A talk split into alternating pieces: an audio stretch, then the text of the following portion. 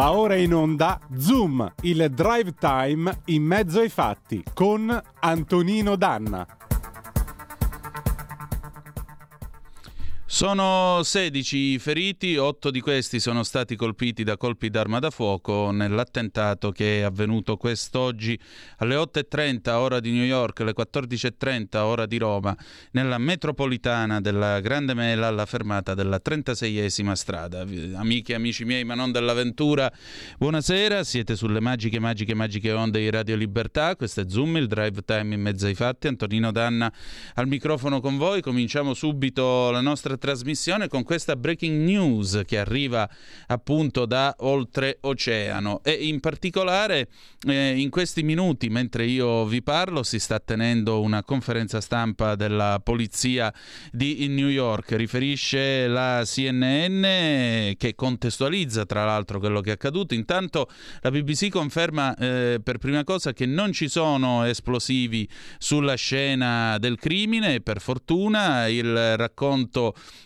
dei testimoni è stato in pratica che questo individuo vestito probabilmente di arancione o con una tuta arancione o comunque con qualcosa che avesse a che fare con l'autorità eh, metropolitana dei trasporti di New York e una maschera antigas è sceso giù nella fermata della metro, erano le 8.30 del mattino appunto, ora di New York, dopodiché ha lanciato un fumogeno e ha cominciato a sparare. In prima, in prima battuta si era ipotizzata la presenza appunto appunto di esplosivi, di bombe inesplose rimaste eh, sulla banchina della metro. Per il momento non se ne segnalano, non ve ne sono e in particolare oltre a questo la CNN appunto riferisce che la fermata della 36esima strada eh, è una mh, mm, fermata in un quartiere diciamo un po' a rischio della città perché eh, è un quartiere, una zona di confine tra Chinatown e quartieri latinoamericani e in particolare negli ultimi due anni nella metropolitana di New York sono aumentati gli episodi di violenze, 617 negli ultimi due anni con eh, un incremento delle denunce del 68% rispetto allo stesso periodo del 2021, cioè a oggi 12 aprile 2022. Ultima cosa, la BBC ha sentito anche due testimoni, uno è Johnny Sullivan, ristoratore che ha un ristorante lì vicino alla fermata della 36esima mh, strada, niente, praticamente la gente piangeva, qualcuno è svenuto, molte grida, tanti ragazzini che andavano a scuola di prima mattina, tra l'altro al momento si sa che i ragazzini nelle scuole tutte attorno alla fermata della metro sono ancora chiusi eh, e non viene permesso loro la possibilità di uscire. Poi c'è Harry Lowe, l'inviato della BBC, che ha parlato col signor Eric Frankel, che è titolare di un negozio di scarpe, vende scarpe ai poliziotti proprio lì vicino alla fermata della metropolitana e dice eh, è, è, difficile riassumere quanto faccia schifo eh, questa zona. Tant'è vero che mio padre prima di me era solito venire al lavoro qui portandosi il giubbotto antiproiettile addosso, quindi fate un pochettino voi. Dice al momento però questa è probabilmente la strada più sicura di Brooklyn, il quartiere più sicuro di Brooklyn, vistasi tutta la quantità di eh, poliziotti che ci sono al momento. Cominciamo la nostra trasmissione, oggi è martedì 12 di aprile, martedì santo 12 di aprile dell'anno del Signore 2022, andate su Radio Libertà, cliccate su Sostienici e poi abbonati, troverete tutte le modalità per sostenerci e poi date il sangue in ospedale perché chi salva una vita salva il mondo intero. Ma è il momento di cominciare, voglio salutare Giulio Cesare Carnelli, il nostro condottiere in regia e eh, partiamo con eh, Qui Parlamento. Naturalmente nel corso della trasmissione vi daremo tutti gli aggiornamenti del caso su quanto accaduto a New York. Qui Parlamento. Giulio Patassini ne ha facoltà. Grazie Presidente. Onorevoli colleghe e colleghi, rappresentanti del Governo, il decreto legge in discussione oggi, il decreto energia, continua ad intervenire sul sostegno al sistema economico e sociale del nostro Paese.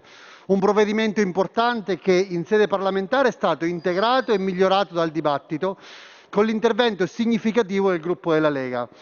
È un provvedimento che immette nel sistema economico oltre 8 miliardi di euro, di cui 6 per contrastare il caro energia, facendo arrivare complessivamente a circa 20 miliardi l'impegno del governo e della maggioranza sul tema bollette Colleghi, e carburanti. Colleghi, prego.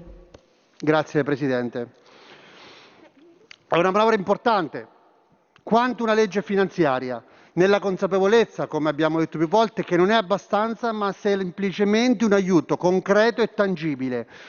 Questo provvedimento parla di interventi immediati per rispondere al caro energia e interventi di medio-lungo periodo, perché servono a questo Paese misure strutturali che l'attuale situazione geopolitica internazionale ci ha posto di fronte. Noi abbiamo bisogno di avere in questo Paese un processo di decarbonizzazione equilibrato, che sia sostenibile da un punto di vista economico e sociale. In particolare diversificazione delle fonti energetiche, del mix energetico comprendendo biogas, biomasse, bioliquidi, eolico, fotovoltaico e anche energia da rifiuti. Questo è il momento del coraggio, è il momento di dire sì alle produzioni nazionali e non nell'essere titubanti o preoccupati addirittura bloccati da vincoli ideologici o di bandiera che sono superati dall'evidenza dei fatti. Noi non siamo per la ricrescita felice, ma per lo sviluppo di questo Paese. Con questo provvedimento abbiamo azzerato gli oneri di sistema per il secondo trimestre 2022, quello che i cittadini vedono in bolletta come spese fisse. Sono circa 3 miliardi di euro. La stessa cosa abbiamo fatto per il gas e addirittura abbiamo ridotto l'IVA al 5% sul gas per gli usi civili e industriali. Ci siamo preoccupati delle fasce più povere e più, e più precarie di questa popolazione, incrementando il bonus sociale ed elettrico e avendo a cuore chi utilizza energia elettrica per i provvedimenti salvavita. Questo su forte impulso del gruppo Lega, anche in sede di dibattito parlamentare, non ci ha impedito di avvia- avviare un focus strategico e importante sul nostro sistema economico e produttivo, quindi con credito d'imposta a favore delle imprese energetiche. tutti diciamo, i secondo trimestre 2022, quello che i cittadini vedono in bolletta come spese fisse. Sono circa 3 miliardi di euro. La stessa cosa abbiamo fatto per il gas e addirittura abbiamo ridotto l'IVA al 5% sul gas per gli usi civili e industriali. Ci siamo preoccupati delle fasce più povere e più, e più precarie di questa popolazione, incrementando il bonus sociale ed elettrico e avendo a cuore chi utilizza energia elettrica per i provvedimenti salvavita. Questo su forte impulso del gruppo Lega, anche in sede di dibattito parlamentare, non ci ha impedito di avvia- avviare un focus strategico e importante sul nostro sistema economico e produttivo, quindi con credito d'imposta a favore delle imprese energetiche.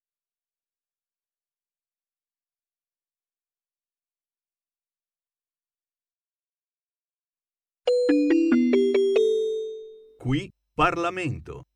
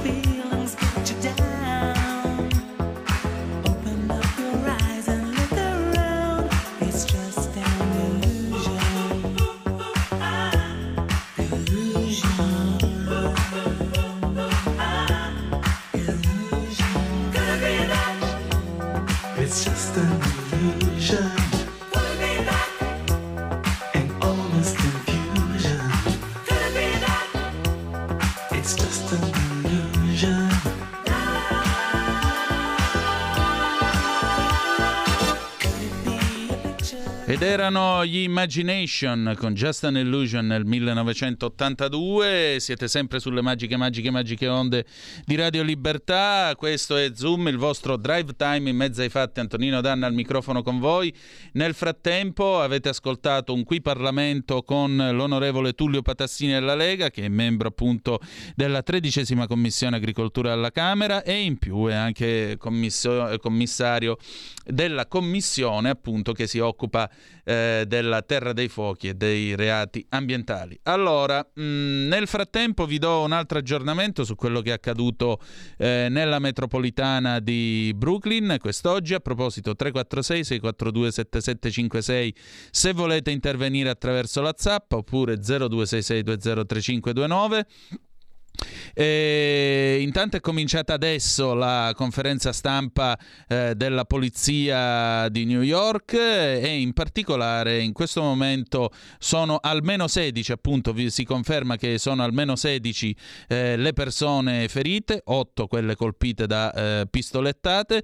In particolare eh, il, eh, i feriti sono stati portati eh, in tre ospedali di Brooklyn, 8 vengono trattati all'ospedale Langone di New York, 5 invece sono al Maimonides Medical Center, 3 altri al New York Presbyterian.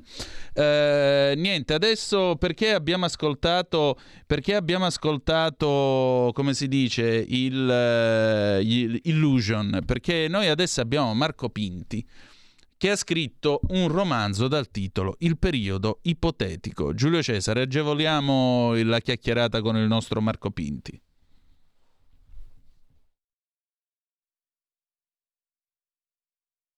E allora io ho il piacere di essere qui con un bravissimo collega, e anche un amico se permettete, eh, che ha scritto un libro. Ladies and gentlemen, direttamente da Romolotto, ecco a voi Marco Pinti. Ma Marco, ma allora quest'idea di scrivere sto libro come ti è venuta? Intanto diciamo come che si intitola. Allora, il libro si intitola Il periodo ipotetico Mm. della edizioni Effetto. Ecco, ma eh, voglio dire, perché scrivere un libro con questo titolo? Anche perché tu sai che esistono periodi ipotetici dell'irrealtà pure. Quanta realtà c'è in questo libro e quanta irrealtà?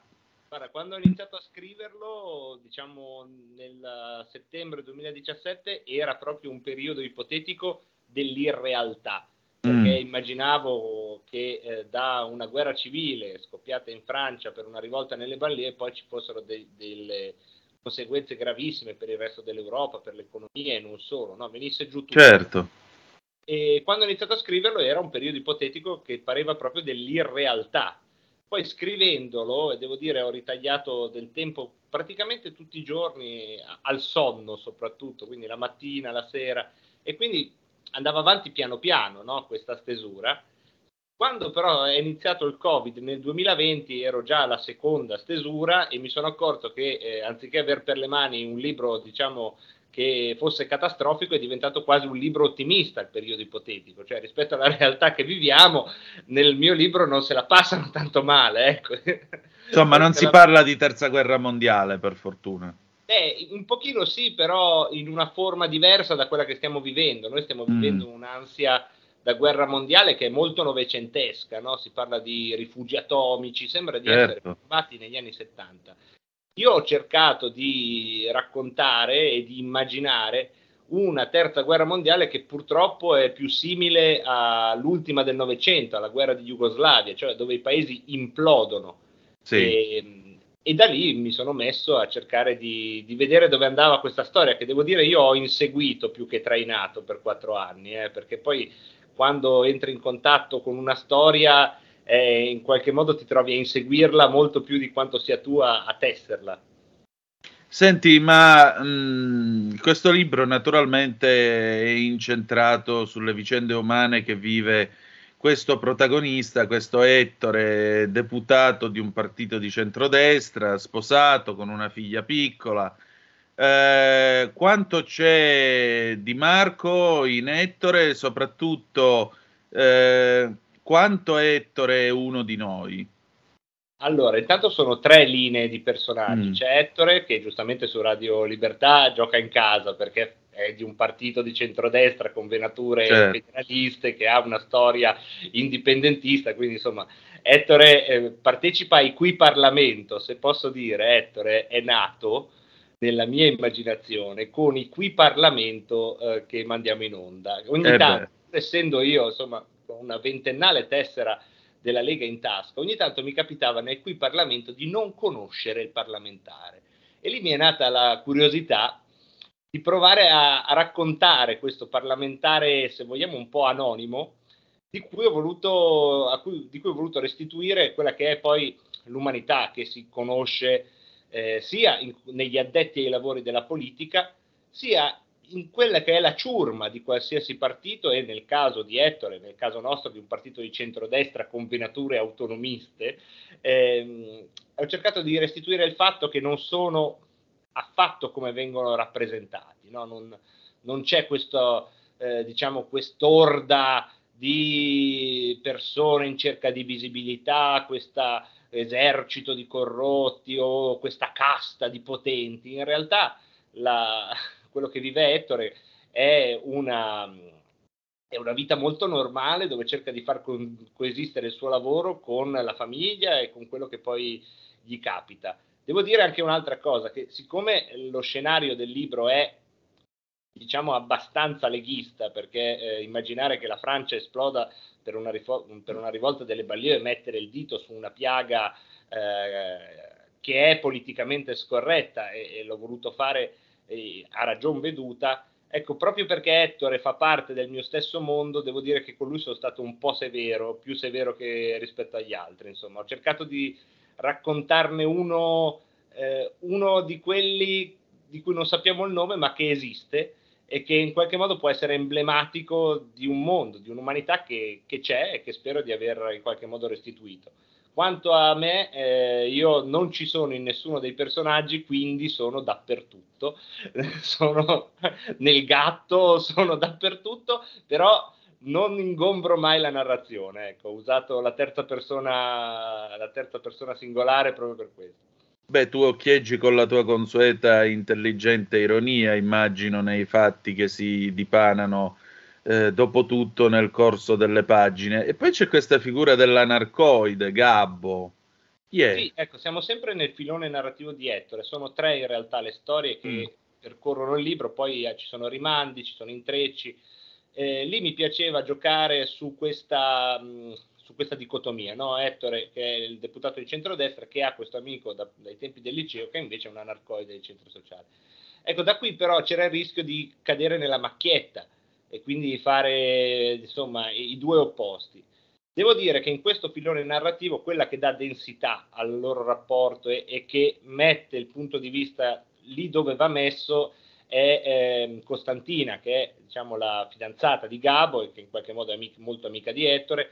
E questo suo punto di vista, lei è una, una ragazza greca che fa la parrucchiera, e lo faceva in Grecia e lo va a fare a Roma, eh, e questo suo punto di vista, questa sua intelligenza popolare, credo che dia anche quel filone narrativo la giusta credibilità. Ecco, io sono stato molto attento a, a non fare delle macchiette, ce l'ho messo davvero tutto Antonino perché ne avevo le palle piene delle macchiette. Ogni volta che si racconta la politica, in qualche modo i personaggi che ci sono dentro sono ridotti a degli stereotipi a- o a dei deficienti totali o a dei fanatici. Io non ne potevo più e ho eh, cercato dappertutto un libro che in Italia facesse questo mestiere, non l'ho trovato perché sono io che non l'ho cercato bene, però a un certo punto mi sono detto, vabbè, mi diverto a, a confezionarlo. No, è un libro che naturalmente apre una strada e poi ha anche delle radici importanti perché l'idea della rivolta nelle Ballier occhieggia per esempio in quel gran romanzo eh, di Ullebec che è Sottomissione. Sottomissione, vabbè, poi si svolge in altro modo, però c'è l'idea di questa deflagrazione delle Ballier che poi porta all'elezione del primo presidente eh, islamico in Francia, la Francia diventa una specie di Iran, sia pure con, un, con una teocrazia morbida, uno svuotamento delle realtà democratiche, repubblicane e così via. Mm, Allora, mentre lì il detonatore praticamente porta a cambiare un paese, qui il detonatore porta a cambiare letteralmente il mondo. E il mondo secondo te, eh, perché a questo punto Umberto Eco diceva che l'autore dovrebbe morire dopo aver scritto un libro per non poter dare spiegazioni, per non dover dare spiegazioni a Le do nessuno. volentieri, le do volentieri. Ecco appunto, io ti auguro 100 anni in pace e salute, ci mancherebbe pure. Però la, mh, la cosa a questo punto è, guardando a questo mondo, no? Guardando a tutti i grandi temi che in fondo ci toccano, l'immigrazione, l'integrazione, la crisi economica, i rapporti internazionali, secondo te, diciamo così, ecco, adesso lo chiediamo allo scrittore, usciamo dalla, dalla- dall'ironia, usciamo da quello che vuoi, lo chiediamo proprio allo- a- all'uomo che ha scritto questo libro. Secondo te, quale può essere l'evoluzione della trama del romanzo che stiamo vivendo in questa realtà?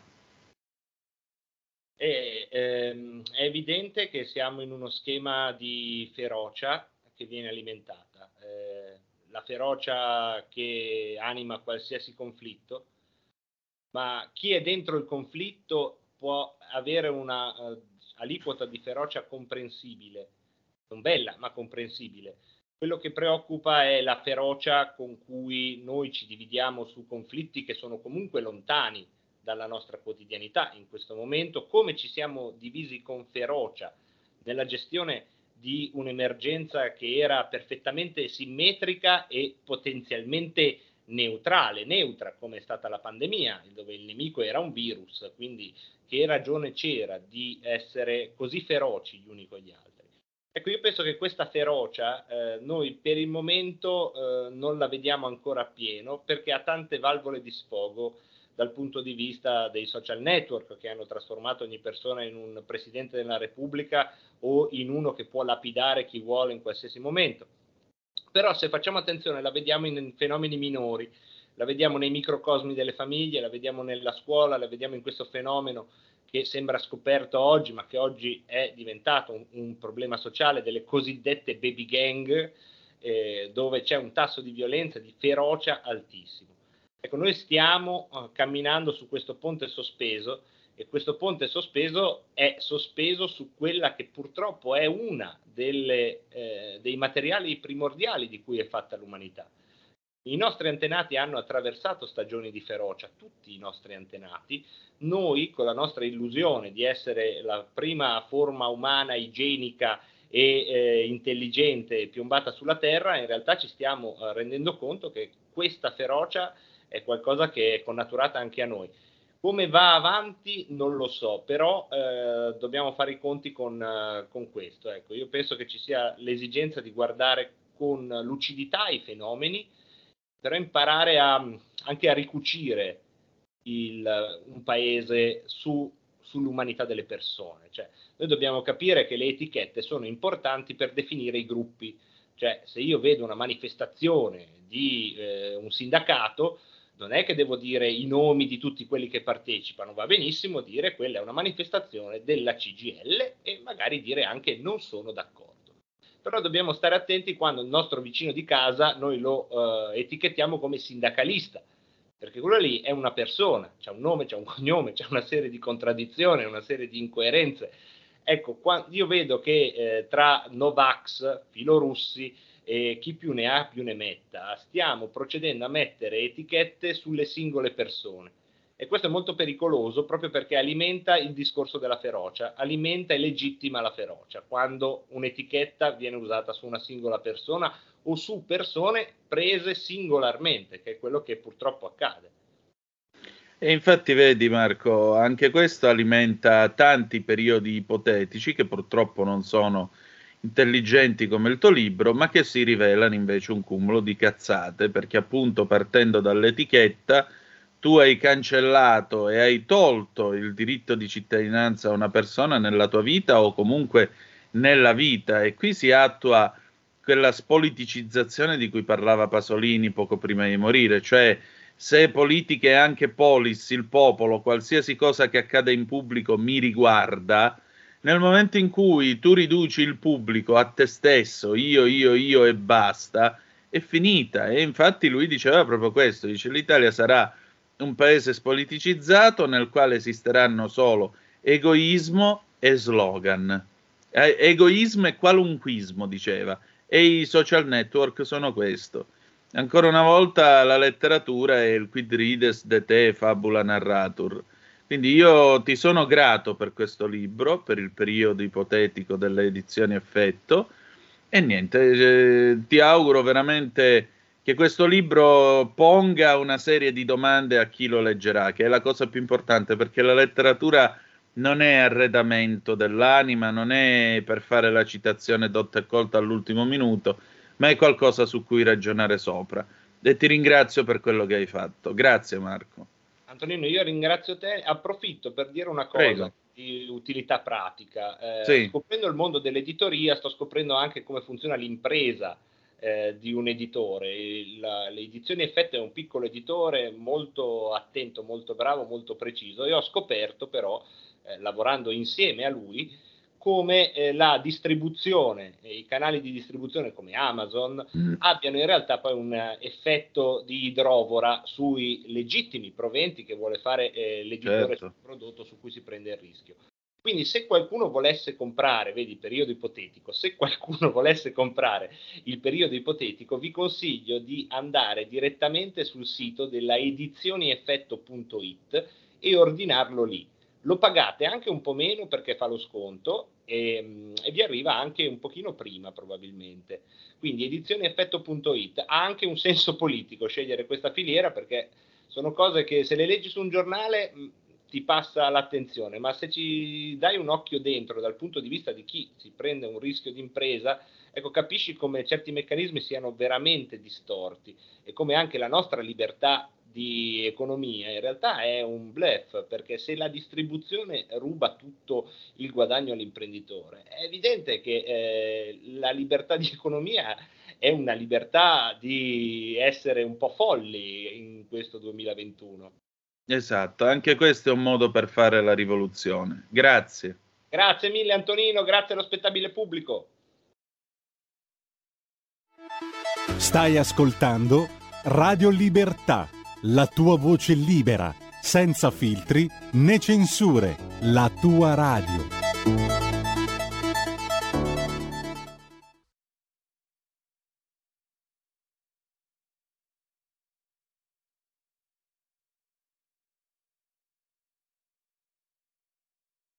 Benissimo. E rieccoci, siete di nuovo sulle magiche, magiche, magiche onde di Radio Libertà. Questo è sempre Zoom, il drive time in mezzo ai fatti. Antonino Danna al microfono con voi. Avete ascoltato il faccia a faccia con eh, Marco Pinti. Tra poco saremo in collegamento con eh, Marco, un altro Marco, Marco Gregoretti, per la nostra rubrica dedicata alla cronaca nera del eh, martedì. Eh, quest'oggi non ci sarà fronte del blog con Edoardo Montolli, ci scusiamo con lui, lo recupereremo poi domani. Allora, si è conclusa la conferenza stampa intanto a New York in merito alla sparatoria di questa mattina. In origine la capa della polizia di New York, che si chiama Laura Kavanagh, eh, la Kavanagh ha dichiarato che al momento sono 10 i feriti da colpi d'arma da fuoco, eh, da fuoco 5 sono in condizioni critiche ma stabili. Eh, inoltre diciamo che le ferite e i danni che sono stati subiti da queste 16 persone portate in ospedale in totale eh, si va dall'inalazione del fumo fino al eh, colpo d'arma da fuoco fino al panico naturalmente causato dalla sparatoria. Comunque nessuno è morto, nessuno è in pericolo di vita per il momento. Eh, la città è in stato d'allerta perché naturalmente lo sparatore è al momento uccel di bosco, l'attentatore ancora là fuori e in particolare la dinamica dei fatti è stata brevemente riassunta dal eh, commissario del eh, Dipartimento di Polizia di New York, Keechant Sewell, eh, dice che in pratica alle 8.24 ora di New York, alle 14.24 ora di Roma, eh, sul treno della metropolitana della linea N che era diretto a Manhattan, eh, quando stava aspettando di entrare nella stazione appunto della 36esima strada, stazione della metropolitana, un uomo che portava addosso una maschera antigas ha tirato fuori eh, una, una lattina dalla sua, dal- dal- da una borsa che aveva con sé e l'ha aperta. A quel punto la vettura, il treno si è riempito di fumo, ha cominciato a sparare, ha colpito gente sia eh, dentro il treno che naturalmente sul marciapiede della fermata e in particolare questo tizio è stato descritto come un individuo di carnagione scuro, un nero, eh, un nero vestito, diciamo così, eh, pesante, aveva probabilmente abiti da cantiere di colore eh, verde, verdastro e una, mm, una, come si dice, una specie di eschimo di colore, eh, di colore grigio. Al momento non si sa quale sia il motivo di questo gesto. Prima si era detto che eh, la cosa comunque non viene trattata come un caso di terrorismo, l'altezza del sospettato è di circa 5 piedi e mezzo, circa un metro e 68, corporatura quindi tarchiata e in particolare mh, al momento la polizia comunque batte tutte le piste possibili. Noi abbiamo sentito Donato Lo Scalzo nel mentre che ci ha comunque detto che eh, eh, ci ha confermato quello che vi avevamo detto all'inizio della nostra trasmissione parlando appunto del fatto che quello sia un quartiere un pochettino a rischio e in particolare lui sottolineava questo aumento di violenza da parte della comunità nera, soprattutto con, la, eh, con l'approssimarsi della fine dell'emergenza Covid. Sembra che la pandemia e poi Black, Li- Black Lives Matter, tutta questa roba qua, abbia spinto la gente, eh, l'etnia o diciamo così la comunità, non diciamo l'etnia, la comunità nera a essere più violenta e più eh, decisa nei confronti di tutti gli altri che abitano nella Grande Mela. Ma adesso è il momento di Marco Gregoretti che io voglio salutare. Ben trovato Marco. Buonasera, buonasera, bentrovati voi. Buonasera a te. Allora, noi passiamo a parlare, tu sei un bravissimo giornalista investigativo, ve lo ricordo, lui ha anche un molto interessante blog che vi invito a visitare www.marcogregoretti.it. Allora, noi passiamo a parlare di cronaca nera e in particolare della povera Carol Marte- Maltesi, 26 anni, un bambino di 6 che per mantenersi, per campare faceva la star dell'hard, è stata trovata morta, fatta a pezzi eh, nella- nell'immondizia, ebbene sì purtroppo, a Borno in Val Camonica. E tu hai sottolineato una cosa abbastanza inquietante perché Franco Trentalanci, anche lui un altro ex divo del porno italiano, mh, ha detto io ho messaggiato con la povera Carol e però era già morta nel momento in cui ho ricevuto questi messaggi. E quindi che cosa è successo secondo te? Ma questa è una delle, è una delle caratteristiche di questa eh, tristissima storia di cronaca di cui però mh, vedo che non si parla più, Eh, e cioè che il, eh, presunto assassino, eh, Davide Fontana, un eh, reo confesso, un 43enne che comunque con lei aveva avuto anche una relazione che credo lavorasse in banca, dopo averla eh, uccisa, fatta a pezzi e buttata nella spazzatura in Val Camonica, ha tenuto il suo eh, smartphone e ha continuato a usare il suo smartphone rispondendo al posto suo. Credo che abbia, abbia risposto un po' a tutti, no? E, e Franco Trentalance mi aveva detto adesso ti mando lo screenshot, poi dopo ho preferito non farlo, lo capisco benissimo, anzi ha fatto bene, dice no perché sennò sembra che io voglia farmi pubblicità, però lo, lo- lo screenshot esiste e c'è, e c'è un- una, uno dei messaggi, una delle chat, Mm. suona più o meno così, è lui che le chiede di vedersi per parlare anche di lavoro, per sapere come sta, eccetera. E lei, che, è lei, tra virgolette, che risponde eh, adesso mi sono presa una pausa per un po', vorrei starmene appartata un pochino, non ho voglia di eh, vedere nessuno, questa è la sostanza. E ci sono due, eh, due tre eh, aspetti che eh, a me proprio veramente sembrano molto poco chiari. Mm. Eh, il primo è il, il- più importante secondo me è perché nessuno ha fatto la eh, denuncia di scomparsa.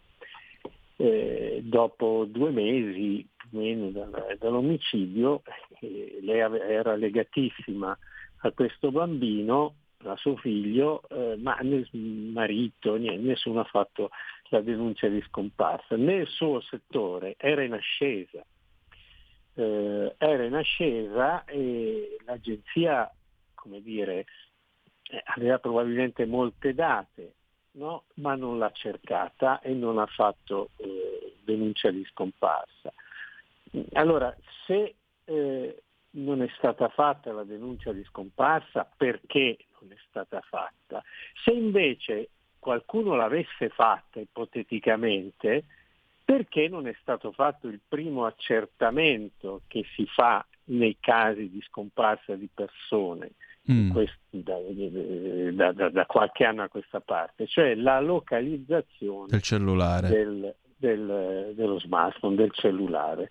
L'avrebbero, eh, sarebbe stato individuato immediatamente il cellulare e anche l'assassino. Ecco, c'è questa parte qua che a me eh, suona poco chiara perché, eh, perché mi puzza di solitudine, no? perché mi puzza di abbandono, però mm, mi, mi sospettisce anche, ovviamente, non vado oltre perché ci mancherebbe altro, però insomma scompare una persona cara e dopo due mesi nessuno fa una segnalazione della sua scomparsa. Eh, certo, uno può dire eh, che eh, lei continuava a rispondere al telefonino, però ci sono delle persone molto care, cioè c'è un figlio, c'è un marito, c'è, insomma eh, non basta, no? Non basta la, la- Certo. la risposta a- al telefonino. Questa, questa parte qui proprio non, non- non mi è, non mi è chiara da un punto di vista anche giornalistico e dal punto di vista investigativo. Per il resto è una terribile, è una terribile storia di, di- di- di costume fatto a pezzi, perché eh, intanto eh, questo continuare, io nel mio blog, nel mio piccolo, nel mio blog, poi anche nei miei contributi ovviamente che, che- che- che ho dato trasmissioni con cui collaboro, eccetera, non ho mai detto, usato nel titoli la parola pornostar. Ma no, peraltro, perché a me dà fastidio identificare subito una persona. no? Quindi eh, lei era una mamma che è stata uccisa, dopodiché io sono uno che ha fatto per 40 anni, ho scritto anche un libro sulle pornostar e sto preparando un documentario su Moana Pozzi, quindi non c'è, non c'è proprio nessuna, nessuna pruderie moralista dal mio, dal mio punto di vista. Dopodi- infatti, dopodiché fare la pornostar è un- una scelta che ha fatto una persona e sono affari suoi. Esatto. Ecco, sono assolutamente affari suoi, però non è morta una pornostar, è morta una giovane donna di 26 anni, una mamma di un bambino di 6 ed è il modo con cui è morta che è terrificante perché, perché è un film dell'orrore. Cioè, Esatto. una, pers- una persona così bella, così giovane, eccetera, che viene tagliata a pezzi e buttata nella spazzatura. Cioè, mh, ecco, il punto è questo. No? Eh, le- la discussione, eh, gli approfondimenti sociologici, psicologici, eh, criminologici vanno fatti su questo. Il protagonista negativo è l'assassino, non è lei perché era una pornostar. Esattamente. è, è l'assassino, è un uomo di 43 anni che ha avuto anche una relazione con lei e che se non ho capito male si difende dicendo che stavano facendo un gioco erotico, lei eh, era legata a uno di quei pali dove fanno, come si dice, la, La la- dance. dance, ecco. e, e poi dopo lui comin- avrebbe cominciato a darle delle piccole martellate in questo gioco erotico, arrivato alla testa l'avrebbe sfondato la testa a martellate. Insomma, sono racconti eh, e, e io non lo so, ecco, io penso che stiamo, eh, siamo finiti molto male, stiamo finendo molto male, cioè, eh, siamo, siamo in un mondo dove c'è, come posso dire, eh, l'unica paro- le uniche due parole sono ormai violenza e guerra, violenza e guerra, violenza e guerra da ogni punto di vista, voglio dire. Ecco. È vero, siamo all'annientamento scientifico e indifferente dell'essere umano. Perché lei è stata, per usare un termine caro, tu mi correggerai se sbaglio, ai, repe- ai, mm, come si dice, ai verbali quando si fanno le autopsie e così via, depezzata. Sì. Ed è una cosa Sì. orrenda, anche solo da vedere scritta sulla carta. Oggi ne hanno trovata un'altra, ieri anche un'altra, cioè eh, ormai siamo arrivati alle descrizioni da parte delle, delle forze dell'ordine, degli investigatori che trovano i cadaveri, il cadavere intatto eh, fatto eccezione della testa e delle mani. Ecco. Siamo arrivati a questo, cioè il cadavere intero fatta eccezione per la testa e per le mani. Le mani però sono state tagliate dopo, eh, post mortem. No?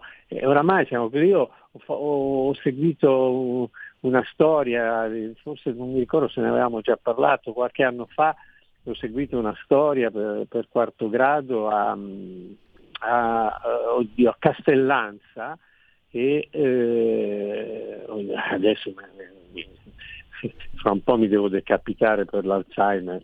Ma no, dai. No, eh, a Castellanza e eh, vabbè, un altro posto, vado, spendo così, co- dove conosco pure i nomi delle vie, ma eh, non mi ricordo, ecco, dove è stata eh, trovata morta questa, questa donna eh, che si chiamava Marilena Re, Mm. è stata trovata sepolta in un orto, mh?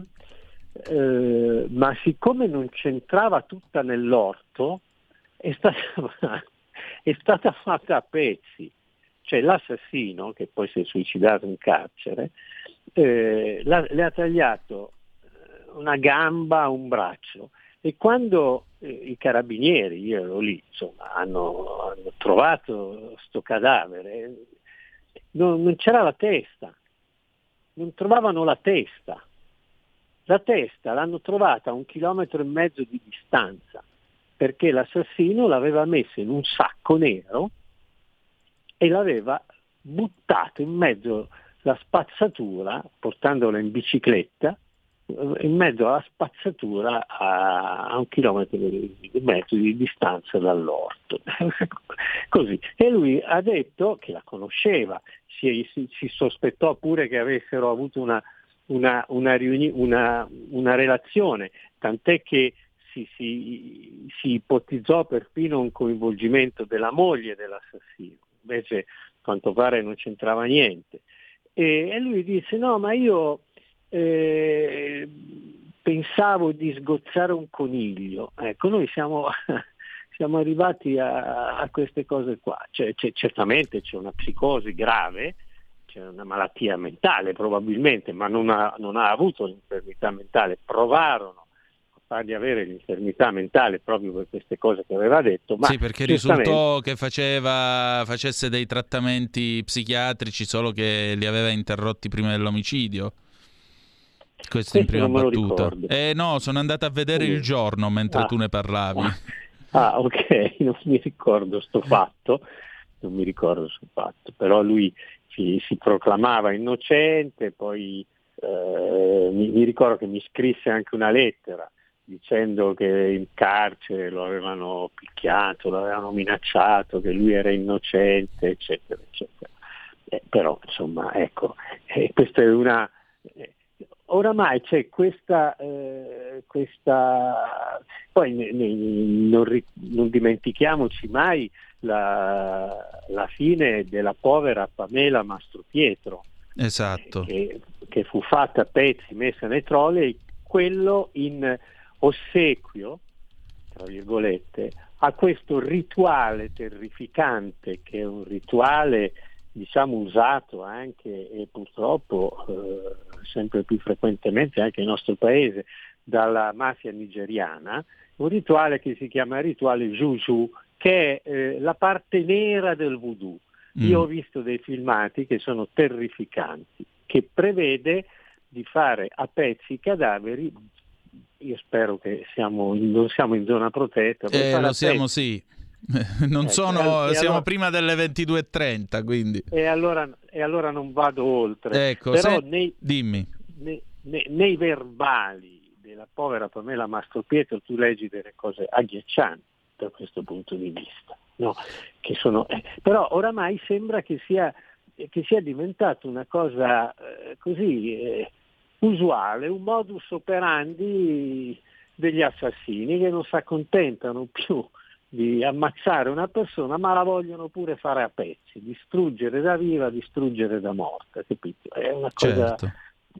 Disgustosa, condivido. Senti, stavo pensando invece a mm, quella morta che tu dicevi prima, appunto, a cui avevano tagliato le mani da, da morta. E qui mi viene anche in mente che anticamente le mafie usavano parlare a modo loro, per esempio le famose scarpe sul petto, voleva scappare, il taglio delle mani ha rubato. Può essere Eh, che certo, andiamo verso, diciamo, c'è qualcuno che parla ancora per segni in questo modo? Ci sono alcune realtà, per esempio, eh, adesso non andiamo nei dettagli, Certo. ma il, il cadavere del, del povero Regeni era pieno di simboli da questo punto di vista, il naso, eccetera, era pieno pieno di simboli che significavano, eh, poi dopo parleremo un giorno del caso Regeni, Certo. che, si- che- che erano dei messaggi precisi che arrivavano da un certo mondo, oppure che un certo, un certo mondo voleva far credere che arrivasse da un certo mondo. Ecco. Però eh, assolutamente sì, certo che, che- che ci, ci- sono ancora queste cose, ne- ci sono nelle criminalità organizzate, certo, ci- ma ci sono anche appunto nelle forme di, eh, nel terrorismo fondamentalista è pieno, prima, durante e dopo gli attentati anche di, eh, sì, di, simbo- di simboli, farsi crescere la barba vuol dire andarsi a, fare, sacrifica- a sacrificarsi, poi con la barba lunga eh, Allah ti prende per la barba e ti porta nel paradiso delle Uri, no? Poi bisogna Mm. profumarsi, bisogna... Certo. ecco, eh, ci sono tante, tante cose ancora simboliche. Direi che del povero Regeni ne potremo parlare il 19 aprile se vuoi. Il 19 aprile, va bene, ok. Ok? Marco, bene. io ti ringrazio come sempre, grazie davvero. Grazie a voi. Grazie a Grazie. te, un abbraccio, ti saluto. Un abbraccione. Ciao. ciao. ciao, ciao, ciao. E adesso non l'abbiamo potuta mettere prima, ma visto che di investigazioni parliamo, un pezzo del 1974 che milioni di italiani conoscono e come, perché lo ascoltavano il lunedì sera su Rai 2. Orchestra Les Humphreys, il tema dell'ispettore Derrick.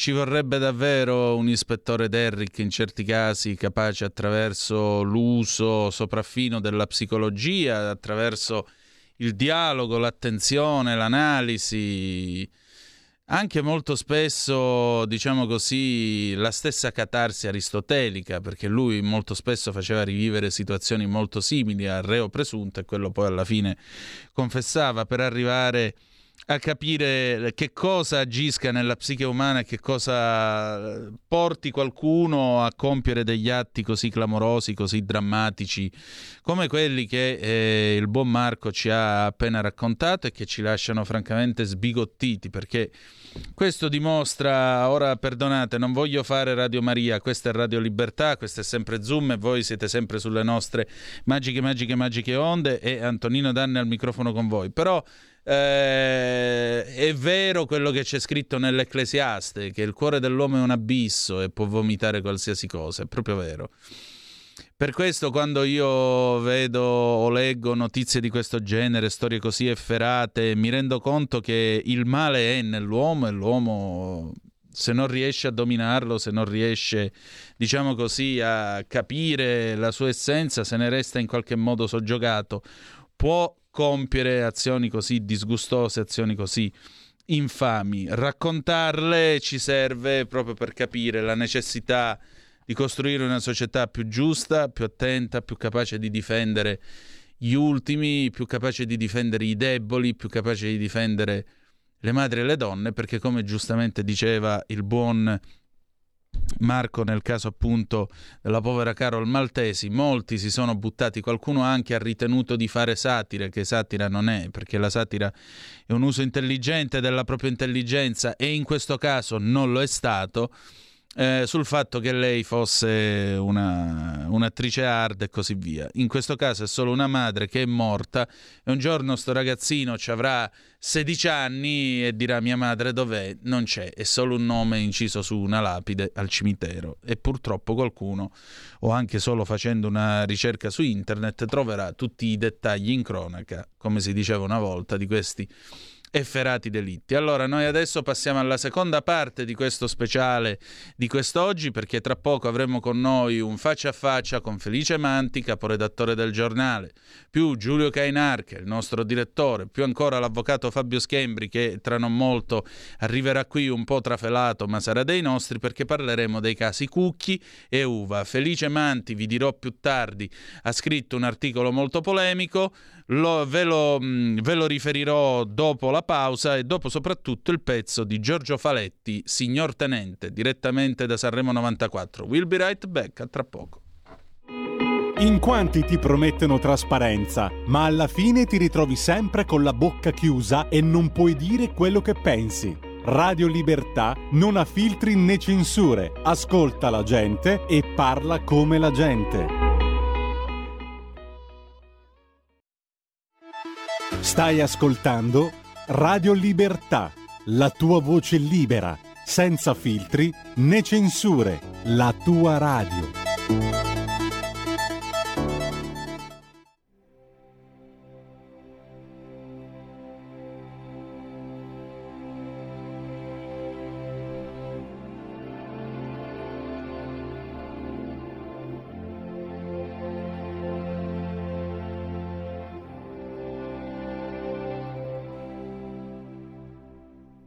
Forse possiamo cambiarla, ma è l'unica che c'è. Questa vita di stracci e sorrisi e di mezze parole. Fosse cent'anni o duecento, è un attimo che va. Fosse di un attimo appena, sarebbe come tutti vestiti di vento e inseguirci nel sole, tutti aggrappati ad un filo e non sappiamo dove.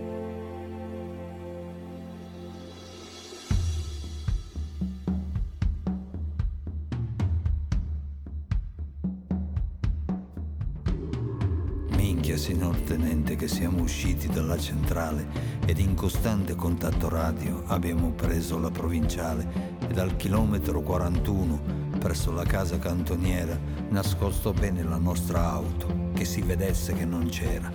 E abbiamo montato l'autovelox e fatto multe senza pietà a chi passava sopra i 50, fossero pure i 50 d'età, e preso uno senza patente.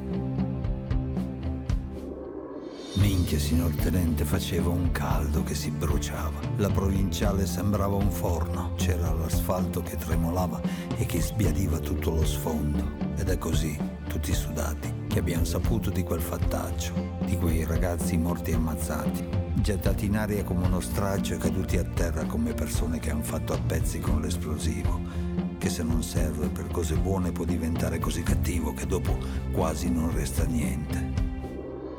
Minchia, signor tenente, siamo qui con queste divise che tante volte ci vanno strette, specie da quando sono derise da un umorismo di barzellette. E siamo stanchi di sopportare quel che succede in questo paese, dove ci tocca farci ammazzare per poco più di un milione al mese.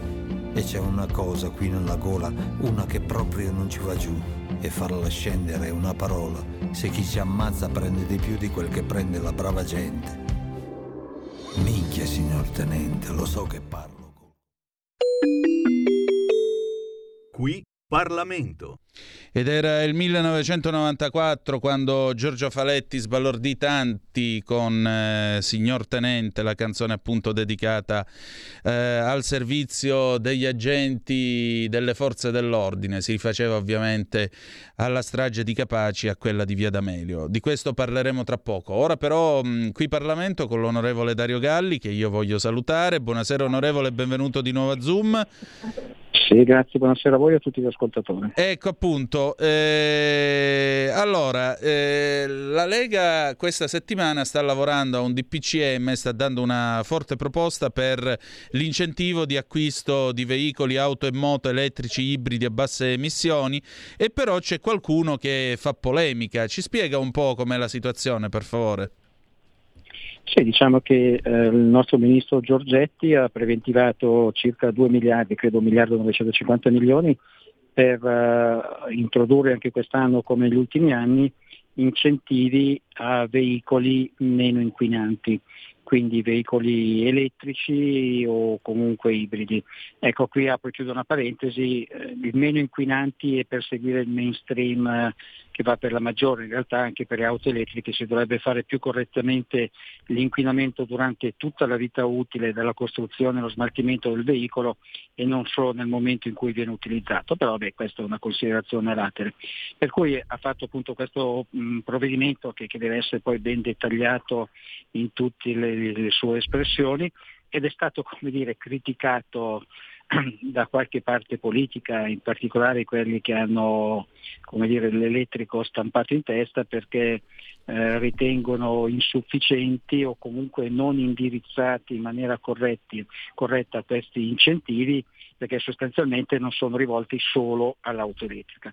Su questo Giorgetti devo dire col pragmatismo che lo distingue e che comunque permea un po' tutta l'azione eh, storica della Lega, ha spiegato che in questo momento ci sono una serie di possibilità per andare verso la, la, mobilità individuale sostenibile, quindi l'elettrico è sicuramente uno di queste, però non sappiamo in futuro se ci potrà essere per esempio anche le, le celle a combustibile a idrogeno, piuttosto che motori tradizionali endotermici che invece che usare combustibili provenienti dal sottosuolo, quindi petrolio e derivati, magari da biocombustibili, combustibili di sintesi o quant'altro, quindi non di derivazione fossile nel senso tradizionale del termine. Quindi credo che lui in maniera molto pragmatica e molto chiara ha spiegato la questione, però ovviamente ci sono sempre quelli che vogliono fare i realisti più del re e portano avanti posizioni ideologiche spesso non suffragate dai fatti. Tant'è che nello specifico sulla questione auto elettrica diciamo, siamo all'inizio di tutta la questione perché molti aspetti non sono stati chiariti, non ci sono numeri statistici, non ci sono studi adeguatamente approfonditi, per cui è chiaro che l'auto elettrica nel momento in cui la usi non ha il tubo di scappamento e quindi non inquina. Esatto. Però l'energia elettrica che gli metti nella batteria per caricarla non sai dove è stata fatta, per cui se arriva da un pannello solare è relativamente rinnovabile, perché anche il pannello solare per essere fatto ha consumato a priori eh, energia e ha prodotto CO2. Ma se arriva per esempio da una centrale a carbone, vabbè, tu non inquini mentre vai in giro con l'auto elettrica, ma hai inquinato preventivamente quando nella centrale a carbone per produrre l'energia elettrica che tu hai messo nella batteria della tua auto ha comunque appunto bruciato carbone, prodotto CO2, inquinanti di altro tipo, ossidi azotati, tutta una serie di, di- di componenti Esatto. estremamente inquinanti. Quindi in questo senso l'auto elettrica è una delle, delle possibilità, senza considerare il fatto che l'auto elettrica non è solo il momento in cui la usi, ma per esempio nella costruzione, nella realizzazione delle batterie si consuma una quantità di energia tutt'altro che trascurabile e poi lo smaltimento delle batterie stesse porta a sua volta una serie di problemi. In più ha detto giustamente il ministro Giorgetti che a situazione corrente tutte queste componenti, quindi i componenti, in particolare le terre rare per costruire le batterie e la stessa produzione di batterie, in questo momento è in gran parte cinese. In Europa e in Italia in particolare si fa ancora molto poco, si sta cercando di spingere per, questo, per lo sviluppo di questo settore industriale, ma al momento siamo veramente all'inizio, c'è veramente pochissimo, quindi rischiamo di andare a favorire con i nostri soldi produzioni di altri paesi, in questo caso non altri qualunque, ma la Cina. In secondo luogo rischiamo di rafforzare la loro come dire, prevalenza tecnologica, avendo in questo momento numeri di no- di- diversi dai nostri e che potrebbero essere ulteriormente incrementati proprio con i nostri soldi, in maniera da rendere difficile comunque anche in futuro la diminuzione del gap tecnologico fra noi e loro. Ecco, ci sono altre cose regalo. che si stanno sviluppando anche in Europa, anche in Italia, come appunto i biocombustibili, che sono cose che una volta sviluppate per dire hanno comunque una filiera anche italiana, anche europea. Quindi messe insieme tutte queste cose, come al solito, la posizione di Giorgetti mi sembra estremamente pragmatica e ragionevole, quella degli altri è la solita ideologica. E che ci possiamo fare? Purtroppo questa è la differenza appunto tra una politica del fare e una politica della polemica. Onorevole, io la ringrazio del suo tempo, grazie per essere stato con noi. Grazie a voi, una buona serata. Prego, buonasera. Qui Parlamento. E rieccoci, siete di nuovo sulle magiche, magiche, magiche onde di Radio Libertà. Questo è sempre Zoom, il drive time in mezzo ai fatti. Antonino Danna al microfono con voi. Allora, noi adesso apriamo questo speciale e ho il piacere di presentarvi i nostri ospiti che sono Giulio Cainarca, dovrebbe essere già collegato, eccolo qua, attraverso Skype. Buonasera Giulio, ben trovato. Buonasera Antonino, buonasera a tutti. Perfetto, ti ricevo forte e chiaro e sta comparendo sul canale 252 del Digitale Terrestre oppure sulla nostra fa- pagina Facebook oppure ancora eh, sul eh, nostro, eh, sulla nostra app eh, l'avvocato Fabio Schembri che ho il piacere di avere di nuovo con me come ospite. Allora, buonasera avvocato, ben trovato, si regoli pure il microfono così Buonasera. ci siamo tutti. Allora, eh, io parto, introduco la nostra discussione da una conversazione che abbiamo avuto questa mattina io e Felice Manti, il caporedattore del giornale, che non ha potuto essere qua con noi di persona, quindi tra poco ascolterete la registrazione, poi voglio naturalmente sentire eh, le vostre reazioni. Perché? Perché Felice questa settimana su Il Giornale ha scritto un interessante intervento, commento, a proposito dei casi Uva e Cucchi. Eh, vi leggo solo le prime battute appunto scritte da Felice Manti. Quanto macabro e stridulo è lo strepitio di gioia di Laura Boldrini e Giuliano Pisapia per la condanna di due divise sporche del sangue di Stefano Cucchi. Quanto è ipocrita e sonnacchioso il risveglio del radicale Riccardo Maggi che ora punta il dito contro gli innocentisti Matteo Salvini, Ignazio La Russa, Carlo Giovanardi, quasi mendicando a furor di social una loro correità nel comportamento criminale di chi ha picchiato il giovane romano prima di spedirlo in carcere per droga. Quanto puzza di opportunismo politico la sparata del senatore Leu Francesco Laforgia che mescola un depistaggio lungo 13 anni, 150 udienze e 15 gradi di giudizio agli insulti infami di alcuni politici. No, questo giochino non funziona più. Qualcuno a destra ha il torto di credere che arma, polizia, guardia di finanza, polizia penitenziaria siano un baluardo democratico da difendere, sempre. Lo dice anche Ilaria Cucchi. Ho il diritto per me e i miei figli di continuare a credere nei carabinieri. E l'arma ha già garantito la massima severità contro i due condannati. Qualcun altro a sinistra continua invece a titillare i violenti in nome di un garantismo strabico e si sforza di implorare le forze dell'ordine a non toccare i Caino, anche quando stuprano, drogano, ammazzano la meglio gioventù, in nome di un perdonismo intriso di stantio ciarpame sessantottino il cui olezzo è arrivato anche a Milano, anche se Beppe Sala si tura il naso. E anche se alcune sentenze osano negare questo dogma, come nel caso di Giuseppe Uva, si continua a manipolare la verità giudiziaria che ha assolto poliziotti e carabinieri dalle accuse basate sulla deposizione del dignitosamente brillo Alberto Bigiogero, condannato poi a 11 anni per aver accoltellato il padre. Ma tant'è. E ora, eh, Giulio Cesare, per favore, manda in onda pure il nostro colloquio con eh, l'amico Felice Manti, l'amico e collega Felice Manti, caporedattore di Il Giornale. Dopodiché eh, 0266203529, apriamo le linee, e 346 642 7756 per le vostre zappe o WhatsApp. Buon ascolto. Allora, Felice Manti, caporedattore de Il Giornale, grazie per essere tornato ancora una volta qui da noi a Zoom.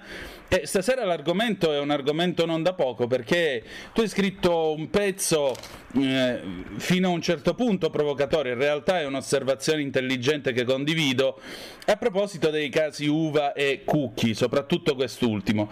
Cioè qui ormai da un lato i poliziotti e i carabinieri sono buoni solo se sono morti, mentre invece dall'altro lato c'è una destra che dice no, eh, non è tutto male, dobbiamo difendere le forze dell'ordine. La verità dove sta?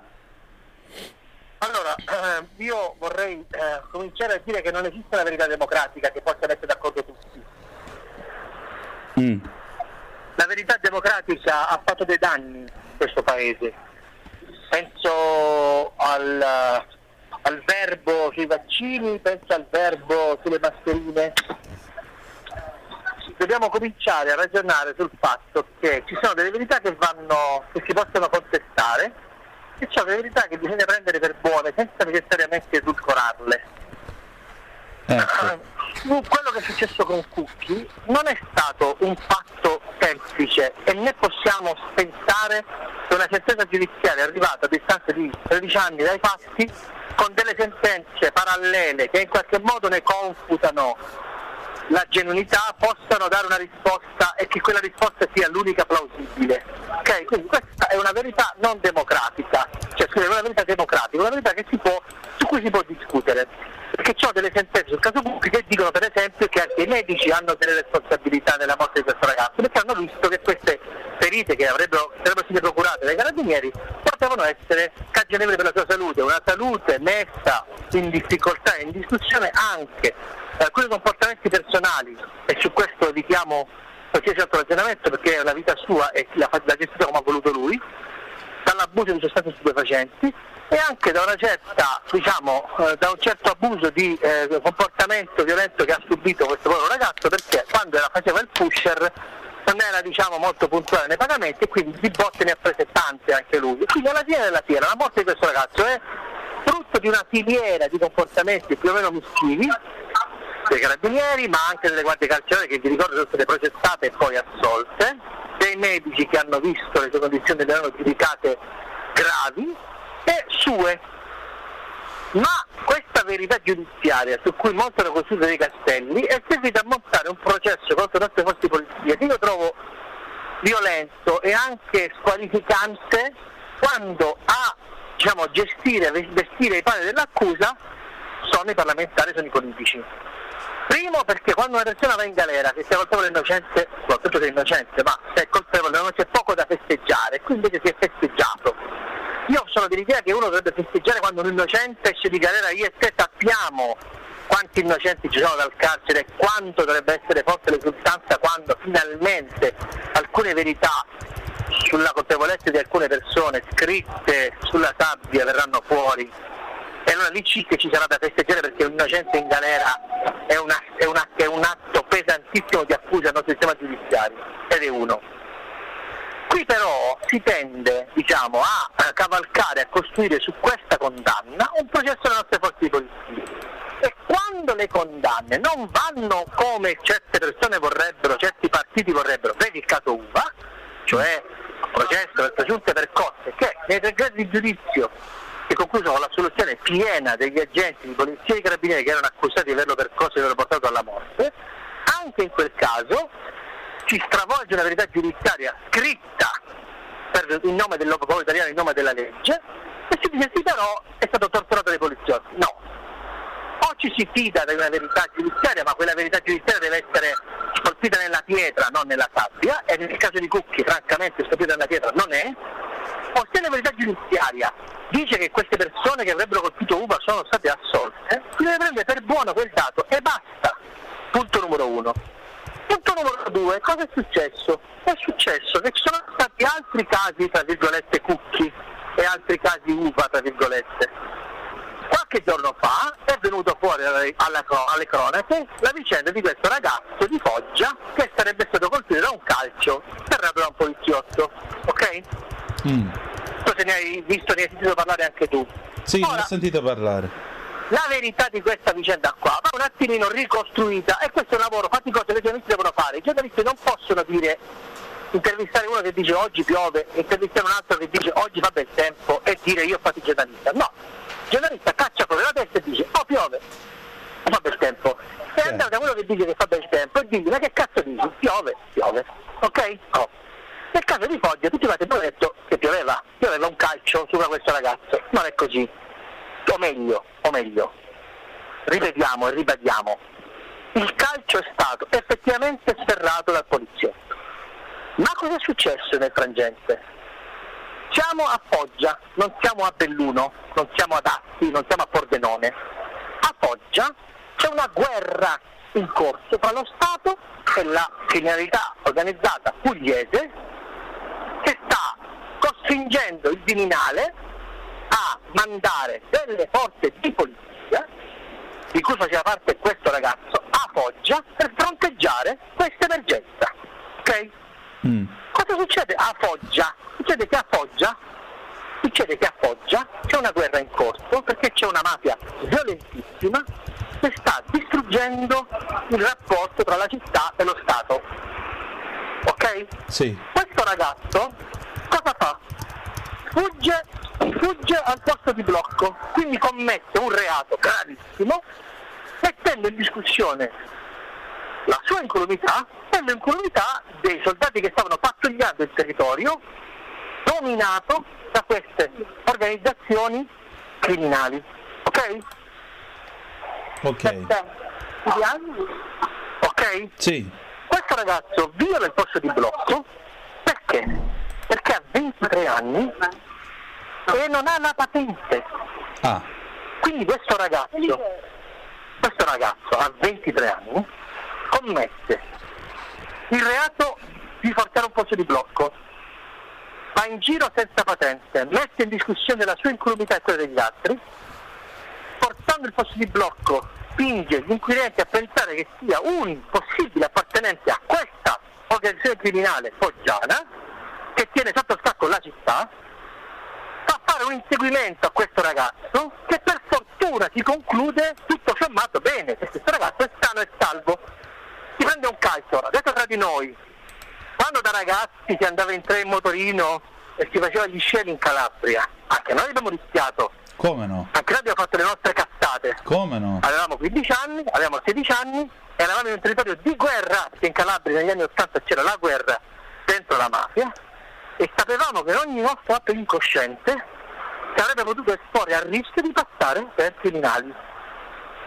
Quindi se non si ricostruisce sul calcio del poliziotto a questo ragazzo, e voglio fermarmi definendolo ragazzo perché gli epiteti sarebbero numerosi da attribuire a questo ragazzo e al suo comportamento scellerato, se non si ricostru- ricostruisce la dinamica che ha portato al calcio del poliziotto, che per quanto sbagliato possa essere, rientra, bisogna ricordarselo, nella facoltà di avviare il poliziotto di esercitare l'ordine pubblico, ok?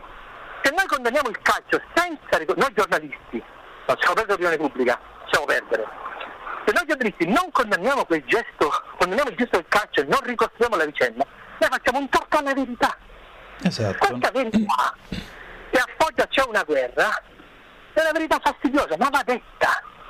Questa verità che questo ragazzo violando il posto di blocco ha messo a repentaglio la vita dei poliziotti è la sua, va detta. E se avesse ancora avesse 15 anni, 16 anni, uno potrebbe anche tollerare la giovane età. Ma questo ragazzo di anni ne ha ben 23. Esatto. Qual è l'aggravante di questo episodio che mi ha fatto imbufalire?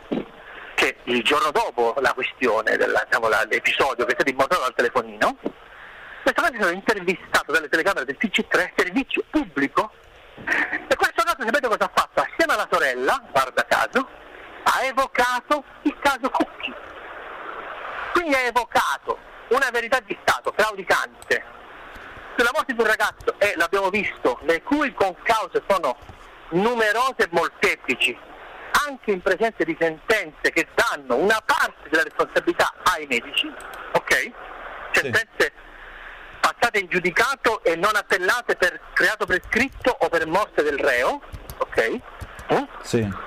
Di fronte a una verità claudicante, difficile, opinabile, questo ragazzo si ammanta il diritto di associare la sua persona e la sua vicenda al caso Cucchi, commettendo un duplice errore.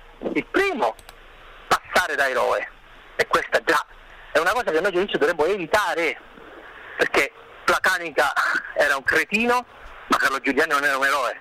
Esatto. I carabinieri che hanno pestato Cucchi non sono dei galantuomini, ma neanche Cucchi è un eroe, è una vittima della società e delle sue scelte personali. E questo ragazzo di Foggia è vittima di un suo errore grave, compiuto in spregio alla legalità, in una città in cui lo Stato sta cercando di riportare l'ordine di fronte a una criminalità organizzata, ferocissima, che ha osato sfidare lo stesso ministro dell'interno quando è andato in visita a Foggia. Esatto. Quindi questo reato che è stato commesso, è stato commesso in guerra, è un crimine di guerra e non può essere derubricato a, una, dire, a un fatto opinabile. Questo è un reato, questo ragazzo ha commesso dei reati. Il calcio è certamente, certamente una eh, decisione frettolosa, obbligata della gente, ma mettiamoci nei panni del poliziotto che ha, primo, rischiato la vita perché portare un posto di blocco fa scattare delle dinamiche che chi fa il, chi fa il poliziotto e chi fa il carabiniere conosce benissimo. Punto numero uno. A me sarebbe pensare la vita di questo ragazzo che commettendo questa ingenuità a 23 anni, quindi quando sei oltremodo cosciente, a me sarebbe pensare anche la sua di vita e soprattutto a mettere in mezzo la vita di altre persone che potevano intramezzarsi al possibile e plausibile impedimento che c'è stato. Tanto è vero che se vi ricordate c'è stata molta polemica nei giorni scorsi quando è uscita questa circolare della polizia stradale che dice se c'è un- una persona che viola posto di blocco che fa un inseguimento, meglio non fare l'inseguimento perché rischiamo di mettere a repentaglio la vita delle persone che si, che si trovano nel mezzo.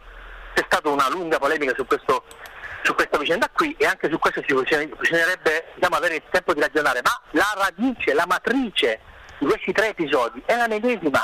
Non possiamo permetterci il lusso di mettere in discussione l'accordo che c'è in democrazia occidentale tra chi esercita il monopolio della violenza, cioè le forze dell'ordine, e lo Stato. Non possiamo permetterci nessun tipo di ammiccamento con chi violando la legge, violando un controllo di polizia, viaggiando senza titolo e con un comportamento colpevolmente grave che poteva innescare la morte di altre persone, farlo passare da eroe. Questa cosa è inaccettabile, è inaccettabile per i giornalisti ed è inaccettabile soprattutto per quelle forze politiche che provando a titillare questi violenti, come è stato per Carlo Giuliani, come è stato per Cucchi, provano a intercettare dei voti, perché lo fanno solo per questo motivo, arrecandosi il diritto di prefigurare come violenta e come eh, colpevolmente colpevole, prima ancora di qualsiasi tipo di giudizio, le nostre forze dell'ordine. È un lusso che non ci possiamo permettere, perché poi in questo paese, e chiudo, ci sarà un tema forse dell'ordine molto presto, perché la crisi, la guerra, l'Ucraina, la pandemia, la post-pandemia morderà, morderà sempre più persone, il ceto medio, quello che noi chiamavamo una volta i benestanti, l'ha scritto benissimo Vittorio Macedo del nostro giornale, adesso sono i malestanti, c'è un ceto medio che sta, fa sempre più fatica a sbarcare il lunario. E il rischio è di trovarci dei padri di famiglia costretti a commettere dei reati violenti pur di dare da mangiare ai nostri figli, non è finzione, è realtà e potrebbe diventare realtà. Di fronte alla recrudescenza dell'ordine pubblico non possiamo permetterci il lusso e non dovrebbero permetterci neanche le forze politiche che, era, che sono il l'obiettivo del mio ragionamento, non possono permetterci il lusso di titillare questi violenti, perché questo significa sovvertire l'ordine democratico, a maggior ragione in nome di una sentenza e di una verità che a mio modesto parere, ma basta guardare le carte, leggersi la storia e conoscere tutte le udienze e tutte le sentenze che ci sono state, io ne conosco una buona parte, diciamo, racconta una verità molto più complessa di un semplice slogan colpevole in nome della legge. Perché le responsabilità di questo genere sono molteplici, sono dei medici, sono probabilmente le guardie carcerali, sono certamente anche dei carabinieri e certamente anche personali, una spirale di diciamo, sottovalutazione di comportamenti diciamo, non proprio consoni. Ma questo non si autorizza e non autorizza soprattutto le forze politiche a caccia di voti facili, a titillare i violenti in nome e per conto dello Stato che loro dicono di rappresentare, perché questo è, perdonami e chiudo, la colpa più grave che io riconosco a queste presunte forze politiche. Io ho scritto un pezzo dicendo il sonno dell'ho ragione genera pessimi politici. Probabilmente sul caso Cucchi queste forze politiche avevano ragione. Ma dove erano quando i poliziotti morivano per strada? Dove erano quando le pene degli assassini del poliziotto Cerciello sono state ridotte in appello? Dove erano i funerali dei poliziotti morti durante il lockdown per aver sventato un furto a Napoli? Dove erano questi signori? Non ci si può battere il petto e dire mia colpa quando il colpevole è comodo e quando la vittima è funzionale alla loro narrazione e poi nascondersi o peggio ancora dormire quando il funerale di Stato a cui tu dovresti partecipare diventa un'occasione non più per fare vetrina politica ma per rendere omaggio al servitore dello Stato che è morto in tuo nome e in nome della democrazia che tu stesso dovresti dirti intollerabile questo comportamento delle forze politiche. E penso e penso e spero che col caso Cucchi la misura si sia colmata perché si è toccato veramente gli apici di vergognosa speculazione sul corpo di questo povero ragazzo che si trova nel posto sbagliato al momento sbagliato, frutto di una vita sbagliata, di scelte sbagliate, anche, e sottolineo anche, della sua famiglia che per una certa parte della vita ha deciso di non avere più niente a che fare con questo ragazzo. E questo lo dicono le sentenze, lo dico io. Ok? Quindi Felice, senti, una pietra sopra. Felice, posto che comunque naturalmente questo non ci esime eh, dal rispetto verso il povero Cucchi, ma eh, la domanda che io ti pongo in conclusione di questo nostro colloquio, ringraziandoti del tuo tempo, mh, eh, vale ancora quello che disse Pasolini che i poliziotti sono figli del popolo?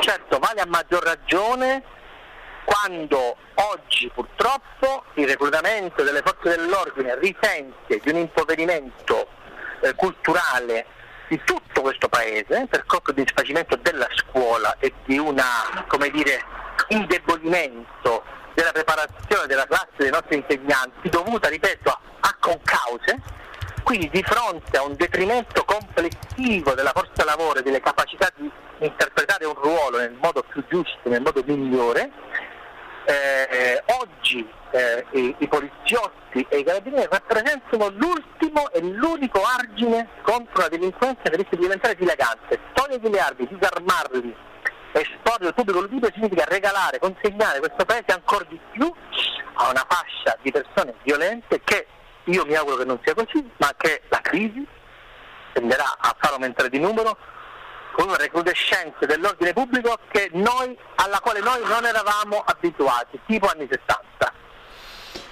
Grazie Federice, grazie. Grazie a te e ai tuoi ascoltatori per la pazienza. 30 secondi di pausa e torniamo subito.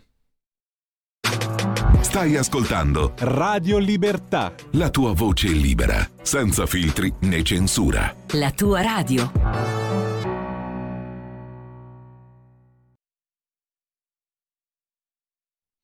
E rieccoci, siete di nuovo sulle magiche, magiche, magiche onde di Radio Libertà. Questo è sempre Zoom, il drive time in mezzo ai fatti. Antonino Danna e Giulio Cainarca insieme con l'avvocato Fabio Schembri al microfono con voi. Sulla nostra scrivania è comparso un mattone, ma ne parleremo nel finale. Non, non, non siamo gente così strana.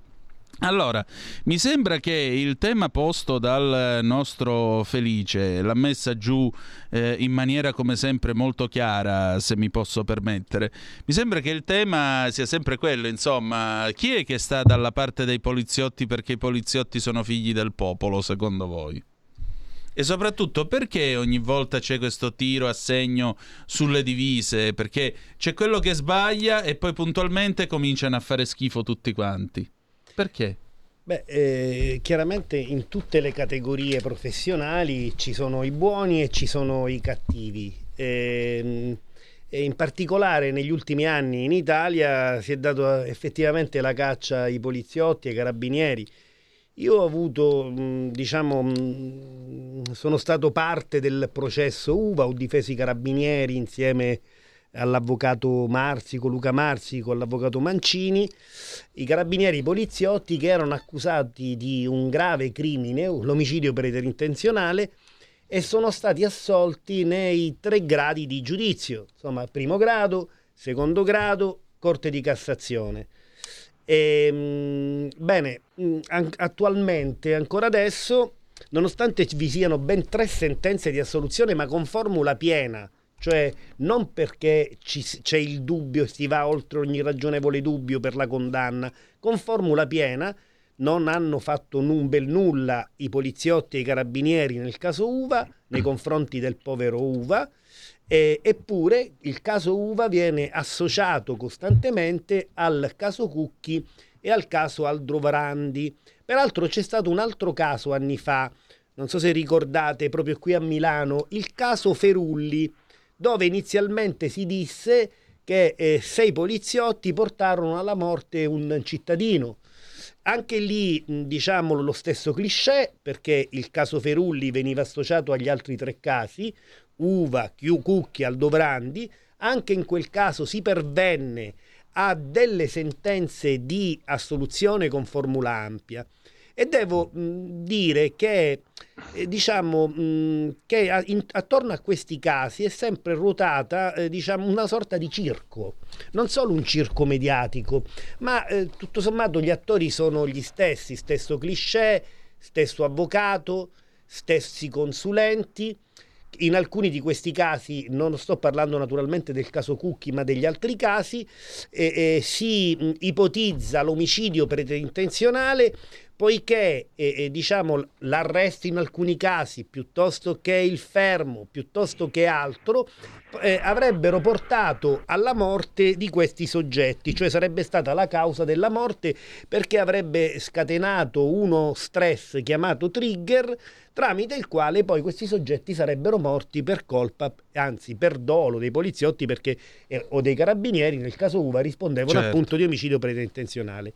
È stato detto, è stato dato per certo prima dei processi che mh, i carabinieri portarono il povero Uva in caserma e, e che il povero Uva venne picchiato, in realtà nulla di tutto questo è emerso, anzi è stato smentito categoricamente da ben 18 testimoni.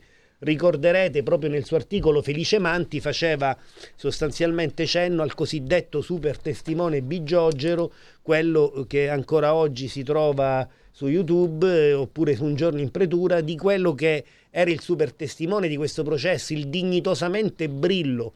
Eh, venne al processo e e- ebbe a dire appunto che quella sera lui e il povero Uva avevano bevuto tantissimo, erano quindi ubriachi, ululavano alla luna e solo per questo i carabinieri e i poliziotti per fare il loro dovere, visto che avevano transennato tutta Varese quindi avevano diciamo eh, messo a repentaglio l'ordine pubblico, oltretutto il- eh, chiamati sostanzialmente dai, ehm, dagli abitanti della zona perché alle tre di notte si faceva un gran baccano, fecero il loro dovere, li portarono in caserma perché, per l'identificazione, come, questi- come in questi casi si fa.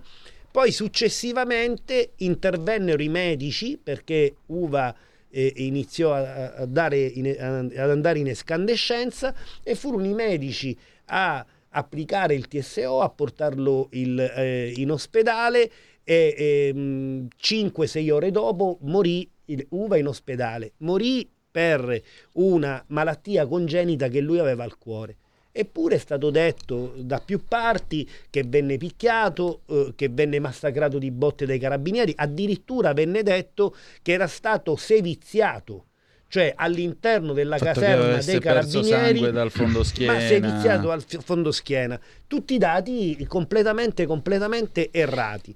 Ma quello che mi preme dire, perché insomma ancora oggi ci sono diciamo, tante persone che associano il caso Uva al caso Cucchi, senza rispettare in, in questo caso le tre sentenze di assoluzioni che al di là di tutto, al di là di ogni qualsivoglia dubbio, hanno stabilito che i poliziotti e i carabinieri nulla c'entrano con la morte eh, del povero Uva.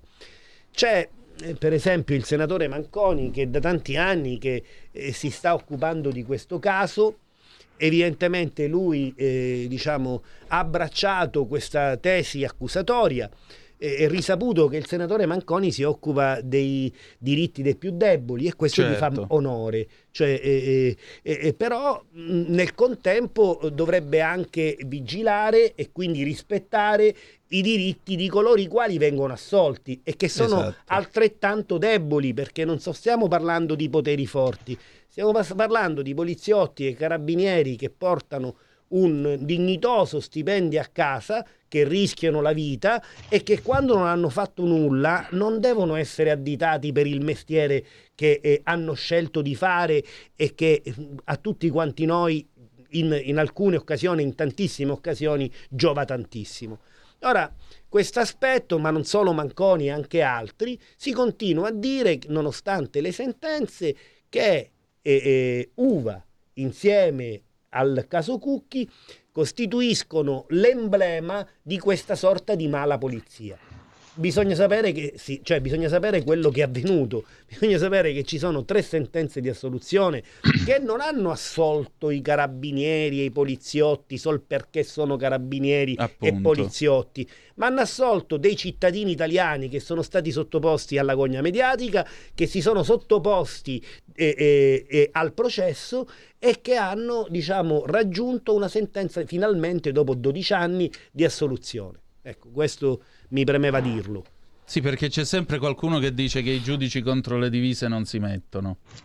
Questo nella vulgata di alcuni, questo Beh, e infatti è la vulgata di alcuni, ma in realtà nelle così, chiacchiere da bar, Nelle chiacchiere dal bar, che realtà- oggi sono i social. in realtà così non è perché eh, ci sono tanti casi nei quali eh, i poliziotti eh, piuttosto che i carabinieri che hanno realmente sbagliato sono stati condannati, so- eh, sono stati mandati in carcere, quindi è, è una vulgata popolare che però non ha alcun tipo di appiglio, cioè chi sbaglia, sia eh, poliziotto, carabiniere, chi compie un reato, avvocato, commercialista, giudice stesso, eh, eh, ecco, e, e probabilmente potrà riportare una condanna e probabilmente potrà finire in galera. Quindi questo è un dato, quindi non, non sono tutelati i poliziotti. Purtroppo in questo caso, per esempio, ha pagato da un punto di vista disciplinare un pubblico ministero che aveva ben capito eh, di che pasta era fatto Bigiogero Sizza Subito, che era eh, un testimone inaffidabile. Ricordiamo che Bigiogero Esatto. oltre alla strampalata testimonianza che ha reso, purtroppo per limiti probabilmente anche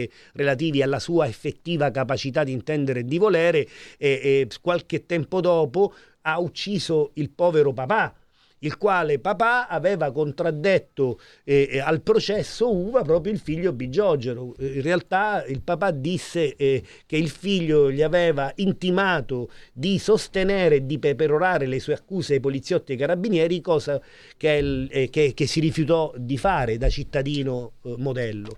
E, e- e quindi insomma eh, diciamo che effettivamente la vulgata popolare, ecco perché dicevo ha, ha pagato un pubblico ministero che non perché per paura o per altro, per proteggere i carabinieri, i poliziotti, eh, un pubblico ministero irreprensibile, solo, sol perché probabilmente si mise contro Manconi e soprattutto contro sostanzialmente, o meglio, capì di che pasta era fatto Bigiogero, venne accusato di aver di, in qualche modo voluto insabbiare le indagini. Eh, poi la storia di questo processo ha dimostrato eh, l'esatto contrario e, e si è arrivato a ben tre sentenze di assoluzione. Bigiogio era altamente inaffidabile e, e venne smentito, ammesso che ce ne fosse bisogno, da ben 18 poliziotti, infermieri, eh, medici, eh, infermie- mh, e, tanti altri e, quindi proprio per questo si pervenne a una sentenza di assoluzione al di là di ogni ragionevole dubbio. Qua eh, cioè eh, proprio con prova certa, assoluzione con prova certa. Qui eh, si è strumentalizzato, si è cercato di strumentalizzare il mezzo mediatico perché prima anche in questo caso del processo vennero fatti processi ai poliziotti e ai Beh, carabinieri. certo, la Procura della Repubblica presso il Tribunale e- di Facebook e, e- della sì, TV. della TV in televisione e quindi venne dato per certo che in quel caso i poliziotti e i carabinieri eh, picchiarono e addirittura seviziarono, quindi che, che che accusa infamante, perché insomma questi poliziotti e questi carabinieri hanno anche delle famiglie, hanno dei figli, Certo. però vennero sbattuti eh, sul- in tv, eh, su te- sulle, sulle pagine dei giornali come seviziatori e, e impalarono, ecco questo lo devo dire, a turno e reiteratamente eh, il povero Uva. Ecco, Esatto. un'accusa che poi non, non aveva alcun tipo di costrutto, ma venne eh, proprio per ingigantire e per eh, ehm, ecco, eh, allargare eh, il caso, renderlo ancora più clamoroso, eh, era stata diciamo sollevata d'arte. mh, si sa da chi, ma preferisco non dire chi è stato a farlo. E allora 0266203529 se volete essere dei nostri per telefono oppure 346 642 7756 se volete essere dei nostri attraverso la zappa o Whatsapp che dir voglia. Sì, Giulio. Beh, tre cose, eh, sulla base anche mh, della conversazione, dell'intervista a Felice Manti che abbiamo ascoltato prima. La prima, la questione politico-ideologica. In alcuni casi le sentenze devono essere rispettate perché ci sono stati tre gradi di giudizio, perché ci sono state decine a volte di giudici che hanno pronunciato le sentenze fino in Cassazione. In altri casi invece le sentenze anche in Cassazione, come ci raccontava l'avvocato Schembri, possono essere bellamente ignorate per motivi sostanzialmente, come diceva Felice Manti, politico-ideologici. Allora volevo chiedere all'avvocato Schem- Schembri se si può fare una casistica, in quali casi lui ha riscontrato questa differenza, cioè sentenze che vengono ignorate per ragioni politico-ideologiche, chiamiamole così, come nel caso dei carabinieri o delle forze dell'ordine, e sentenze che invece devono essere rispettate anche quando magari invece le cose non tornano di fatto. Punto primo. Punto secondo.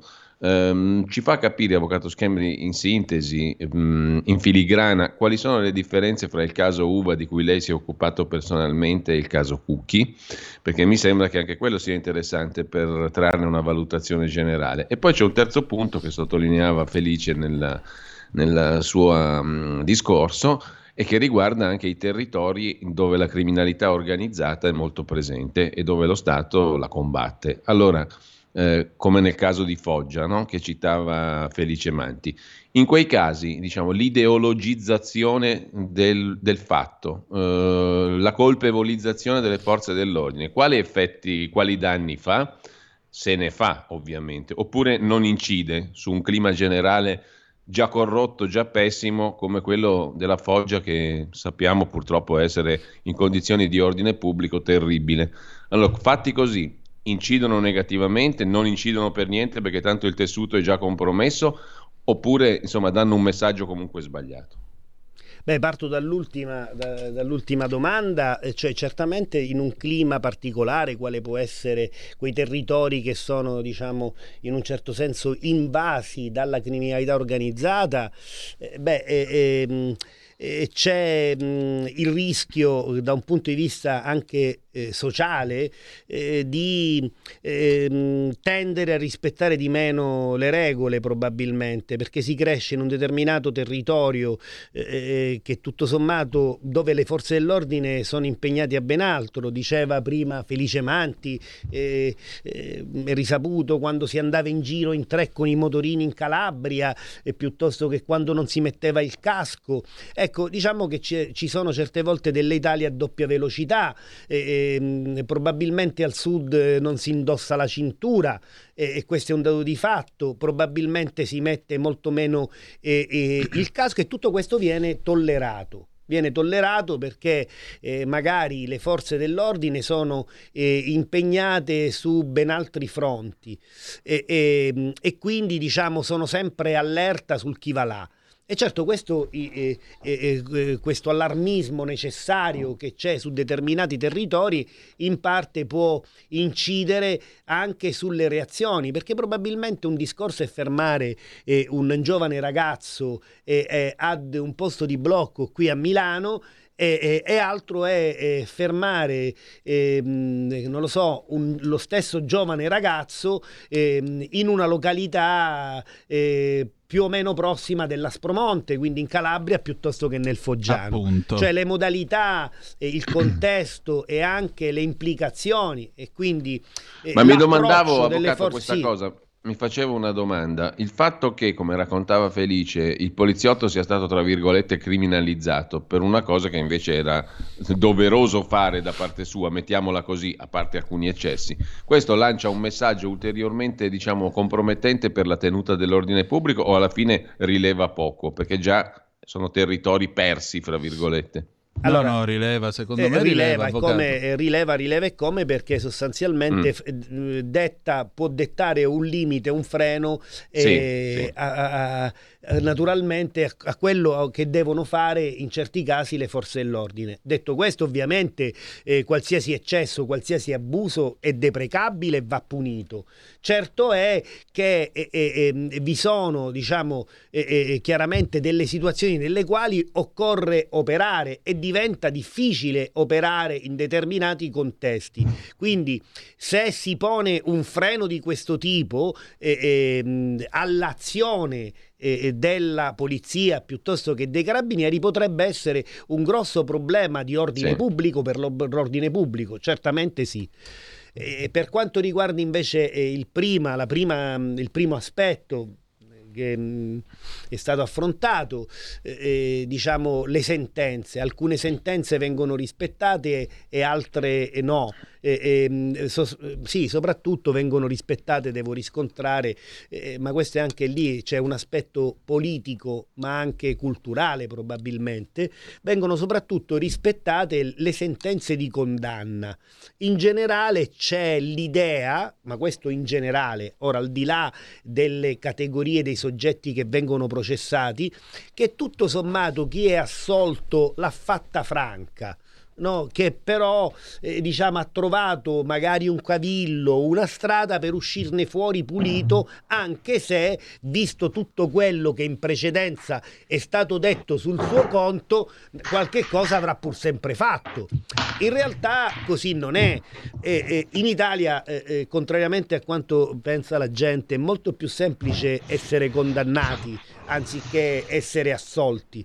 Quindi quando si assolve c'è una sorta di garanzia, tranne naturalmente fisiologici errori umani, c'è una sorta di garanzia che il soggetto che è stato processato per ben dieci anni, che ha passato ben tre gradi di giudizio e ne è uscito assolto, nonostante tutte le indagini, tutte le tesi portate avanti magari dalla pubblica accusa, quasi sicuramente, anzi certamente nulla ha fatto. Poi esistono anche delle formule assolutorie, cioè quella vecchia formula dell'insufficienza di prove e c'è invece una formula quando il fatto non sussiste, cioè che va a mitigare il processo che una persona ha subito per tanti anni, cioè là si dice lui è certamente innocente e questo è il caso naturalmente dei poliziotti e dei carabinieri del, del caso Uva.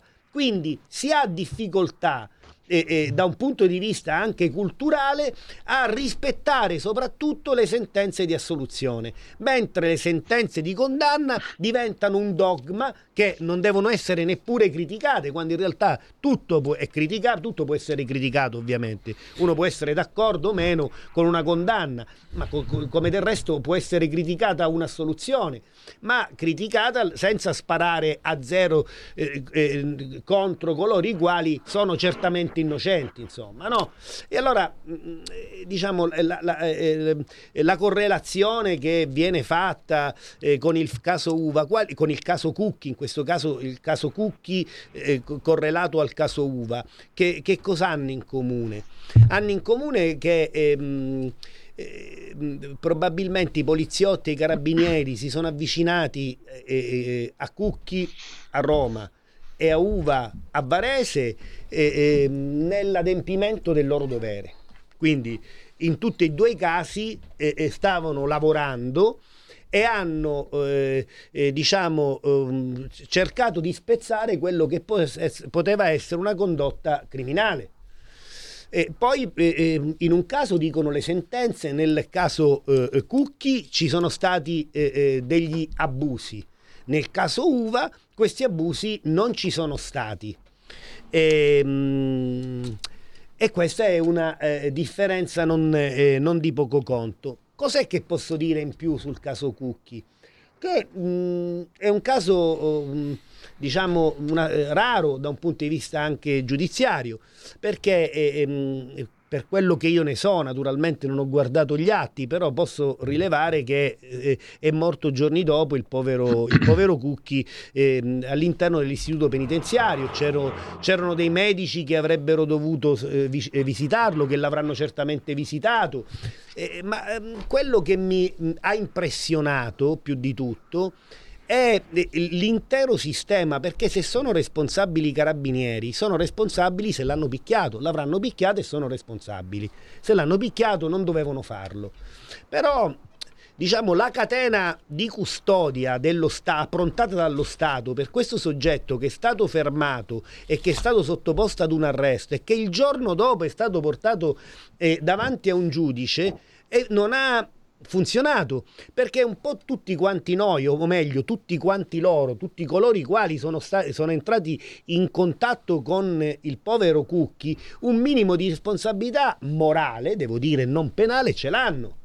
Perché se è vero che i carabinieri hanno picchiato eh, Cucchi, è anche vero che all'udienza dell'indomani mattina, perché mi sembra di ricordare che aveva il bacino fratturato il povero, il povero Cucchi, però nessuno al processo, l'indomani mattina c'è stato il processo, c'è quella registrazione dove si sente la voce di Cucchi, Cucchi non dirà niente di essere stato picchiato dai carabinieri, Cucchi sostanzialmente, mh, l'avvocato di Cucchi non dirà niente, non esporrà al giudice eh, eh, eh, ciò eh, di cui insomma ormai ris- hanno rispo- risponderanno, hanno- rispondono i carabinieri, quindi di essere stato picchiato, quindi non dice nulla l'avvocato e anche il giudice non si accorge di nulla. Così come poi successivamente la polizia penitenziaria non si accorgerà del suo stato di salute e nulla faranno i medici per migliorare la situazione di salute del povero Cucchi. Quindi è un intero sistema, è una catena, la catena di custodia, quando viene affidato un soggetto allo, sta- allo Stato che non ha funzionato. Da un lato, naturalmente, se lo hanno picchiato, bene, hanno fatto i giudici a condannarlo, però dovremmo interrogarci su ben altro, cioè queste, queste cose, eh, il disinteresse che totale che c'è, eh, eh, al di là se ha commesso o meno eh, il reato, quando diciamo un cittadino eh, eh, viene a, a contatto con la giustizia diventa un numero, un fascicolo, il giudice non si accorge che ha il bacino fratturato, l'avvocato non dice ma il mio assistito è stato picchiato dai carabinieri e in carcere nulla si accorge di nulla, i medici nulla fanno per salvaguardare la salute eh, eh, del, del povero Cucchi. E allora dov- dovremmo intervenire su questo, interrogarci su questo e risolvere questa grossa problematica che potrebbe toccare a, toc- a tutti quanti noi. Allora, mi sembra che ci sia materiale se Alberto Sordi fosse ancora al mondo per fare il sequel di Detenuto in attesa di, Di giudizio, giudizio. quel quello straordinario film denuncia del 71. Io dico solo No, ma alcune- poi c'è un altro Sì. aspetto, chiedo scusa se intervengo, mancano pochi minuti. e Questa conversazione è molto stimolante. Ehm, quello che ha appena Se detto domani l'avvocato ci siete la fa- possiamo proseguire se volete. Mi Alle fa, pensare a una 18.35. cosa, mi Mm. fa pensare a una cosa questa, questa, questa osservazione che faceva l'avvocato Schemi, cioè al fatto che l'attenzione verso il mondo carcerario eh, sia a intermittenza, diciamo, anche qui de- secondo, secondo le pulsioni ideologico-politiche del momento o comunque dei soggetti che si occupano di questa materia, perché eh, la catena di custodia di cui parlava l'avvocato Schembri è importante, cioè è un, è un indice di civiltà come uno viene trattato e cosa succede dentro le mura di un carcere. E mi sembra che questa questione debba essere posta per tutti i detenuti, perché ne va della, della civiltà. Appunto, noi ironizziamo e scherziamo sui paesi del nord, laddove per esempio criminali come Breivik sono in celle eh, dignitose, hanno internet, possono condurre una vita normale, perfino chi ha fatto una strage come quella di Utoia. Però secondo me è un indice di civiltà, Di civiltà. quello, non il contrario. Perché il- la funzione della pena, lo dice la nostra Costituzione ipercitata, non è quella di affliggere, è quella casomai di insegnare qualcosa a chi ha sbagliato, no? Eh, di, di far capire il valore della legalità, di, di- di- di- di rie- rieducare una brutta parola. Però il concetto è quello lì, no? Esatto. Eh, e, e quindi diciamo perché, avvocato, questi- queste attenzioni vengono sempre ed esclusivamente dettate sulla base di impulsi ideologici e nessuno ha mai fatto, tranne forse i, i radicali di Marco Pannella nelle epoche migliori, una battaglia più, di carattere più generale. La battaglia contro l'ergastolo. per Eh, esempio. Perché si fa, diciamo, eh, probabilmente solo e soltanto una battaglia politica fine a se stessa, quindi per alcuni casi, e si dimenticano tu- tutti gli altri detenuti eh, che, che, insomma scontano oh, la loro pena eh, a volte in condizioni veramente disumane e, e- e vergognose. E in questo caso un paese civile dovrebbe vergognarsi dello Stato, eh, delle, Beh, ho idea che il film di Nanni Loi appunto sia ancora attuale purtroppo, eh. il detenuto in attesa di Beh, giudizio. sì, è molto ma molto attuale. Cioè si è fatto ben poco, si continua a fare ben poco perché la pena deve essere da un lato afflittiva, ovviamente deve pagare il debito il soggetto che ha sbagliato nei confronti della società, ma è anche rieducativa perché poi un giorno dovrà in qualche modo essere inserito nel- di nuovo nel contesto sociale.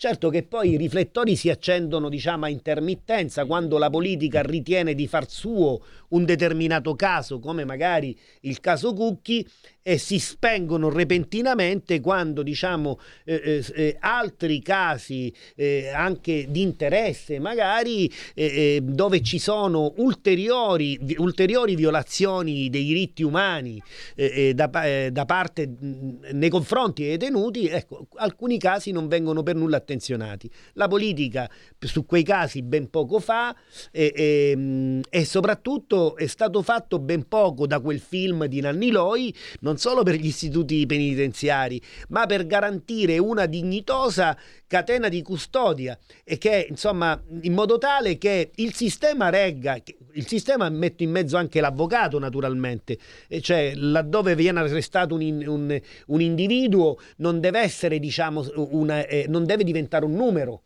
quindi meccanicamente difendere quell'individuo, così come poi il giudice, così come i carabinieri, eh, eh, i medici e la polizia penitenziaria e anche i giornalisti, perché no? In questo caso sollevare se ci sono delle problematiche, sollevare, sottolineare quali sono le problematiche che si sono riscontrate in determinati casi e non solo nel caso Cucchi piuttosto che nel caso Uva, piuttosto che nei confronti quando diciamo in gioco ci sono solo le divise. Ecco. Allora, l'orologio Big Ben ha detto stop, però se voi mi fate questo regalo, domani alle 19 ci ritroviamo qua. Va bene. Perché io vi voglio lasciare con una provocazione, anzi tre provocazioni messe in fila che io ho mh, formulato mentre parlava l'avvocato a proposito del concetto di assoluzione in questo paese che eh, vabbè ma tanto qualcosa di sporco sicuro ce l'hai addosso. Uno, caso Dozier, due, caso Tortora, tre, mani pulite. Ne parliamo domani sera alle 19 se mi fate questo regalo, sì? Va Lo bene, fa? va Giulio? Eh, Penso di sì. Perfetto. Mm, Eh, così vi svelo anche il mistero del mattone. Grazie per essere stati con noi. Appuntamento a domani alle 18.05 trattabili sulle nostre magiche, magiche, magiche onde. Ricordate che the best is yet to come. Il meglio deve ancora venire. Vi hanno parlato l'avvocato Buonasera. Schembri, Giulio Cainarca e Antonino Buonasera. Danna. Buonasera. Avete ascoltato Zoom, il drive time in mezzo ai fatti.